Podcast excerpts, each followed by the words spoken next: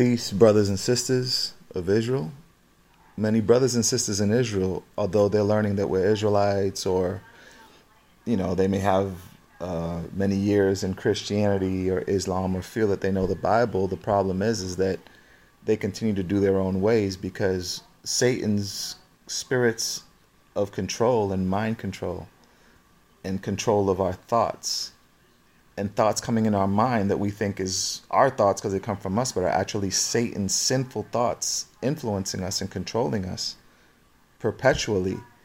Many brethren continue to think that when they exercise their freedom of choice, that they're not doing something wrong or they're putting their doing their best self or they're having their own truth or whatever else. But in reality, by holding to how they feel, they remain captive to sin and Satan, and even worse, they continue to give in to their old man or their old woman, their own desires, their own sinful lusts, rather than purge themselves, rather than become new creatures and renew their mind by the word and truly change and truly convert.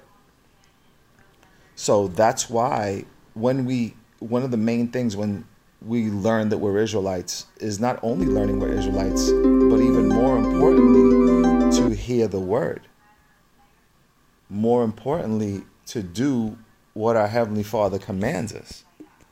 And then to examine ourselves by the Bible so that we can see if we're actually following instructions of righteousness, following the doctrine of the scriptures, which is not religion, it's not Israelite groups it is doing the word and having faith in Christ. That's the that's the truth. That's the faith. That's the word. So by learning the word, we then do what we're supposed to. If we don't do the word or we add what we feel because we're in this wicked world and influenced by it, your thoughts are going to have influences of sin and Satan, period.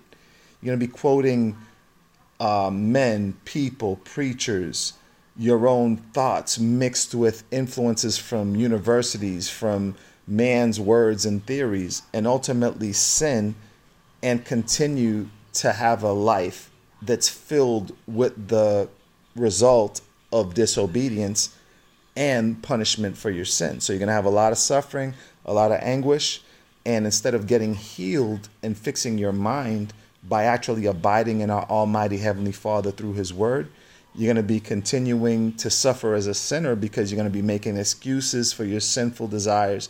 You're going to be looking to justify yourself instead of humbly admitting that you need to do better, that you're doing wrong, even though that may not have been your intention. All right, beloved brethren.